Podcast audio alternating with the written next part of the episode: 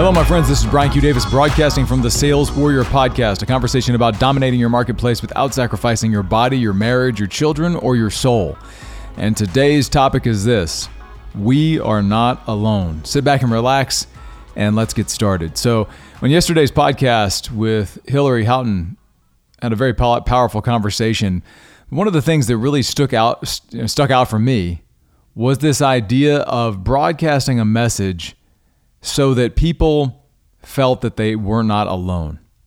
And that resonated with me because that's one of the mission components of this podcast is that the hopes are that one of these episodes at some point will reach someone in their in their moment where they're feeling alone and they'll hear this and go, "Hey, that, you know, that guy's been where I've been. I'm not alone."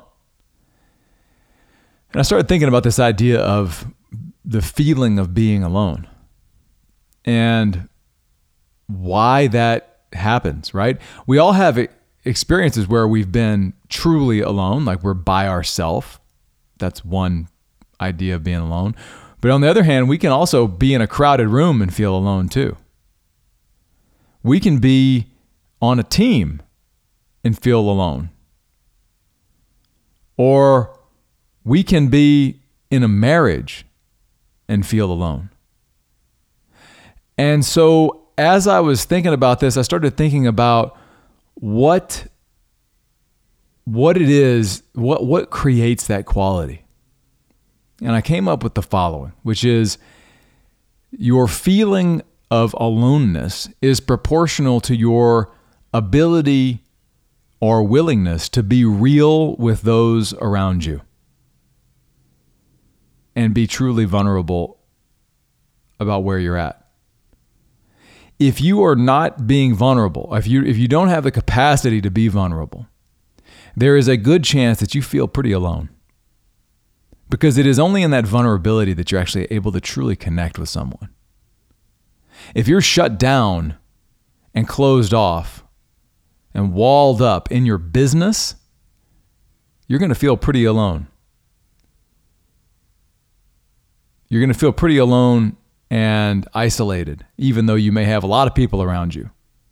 You're not truly connecting with anybody because you're not willing to admit that maybe you don't know what the fuck is going on, or that you're worried about the business, or that you're not sure, or that you don't have the answer. Like the guy that has all the answers is also usually pretty alone because he's unwilling to be vulnerable, and thus uh, thus others around him are, are, are unwilling to be vulnerable. Same thing is true in a marriage, where if you're always if you always have the answer, which this has certainly been me for a long time, or was me, still is me to some extent. Sometimes, like this is something that's on my mind. If I'm the guy that has all the answers in the marriage, and I'm not willing to admit where I'm at when I'm worried, when I'm upset, or when I don't necessarily have the answer or know the direction, I can't be vulnerable with my wife in that space, then we're gonna there's I don't open a space for her to be vulnerable with me, and thus many marriages people can end up feeling very alone in their marriage because there's no vulnerability on either side. And vulnerability is really truly that it's that that willingness to go first. What you heard on yesterday's podcast is is Hillary going first, speaking about the loss of her daughter, Hollis.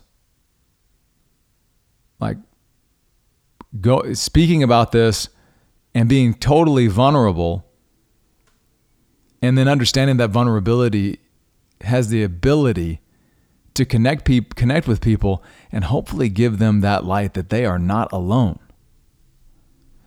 And so if you find yourself feeling alone or lonely, then you must ask the following question Have I been vulnerable with anyone? Because you see, I've, I've actually I've, I've uh, spoke about this on this podcast. Is that the ultimate way to connect with anybody is through their heart. And the ultimate weapon with the heart is vulnerability. If you can connect with people in their heart, you can lead them. If you can connect with people in their heart, you can love them. If you can connect with people in their heart, you can sell them and care for them at the same time. So I'll leave you with this. Where right now in your life are you feeling lonely? And then ask yourself right after that Am I being vulnerable or not in that space? And the next time there's an opportunity to tell where I'm at or maybe not have the answer, I'm actually using that as an opportunity to be vulnerable and maybe admit that I don't have all the answers. And in that space, actually open up the possibility for others to be real and perhaps connect and perhaps move from their own place of loneliness to connection. And in doing so, create a wake. Create a wake where you created it by being by going first in your vulnerability and letting others know that they are not alone.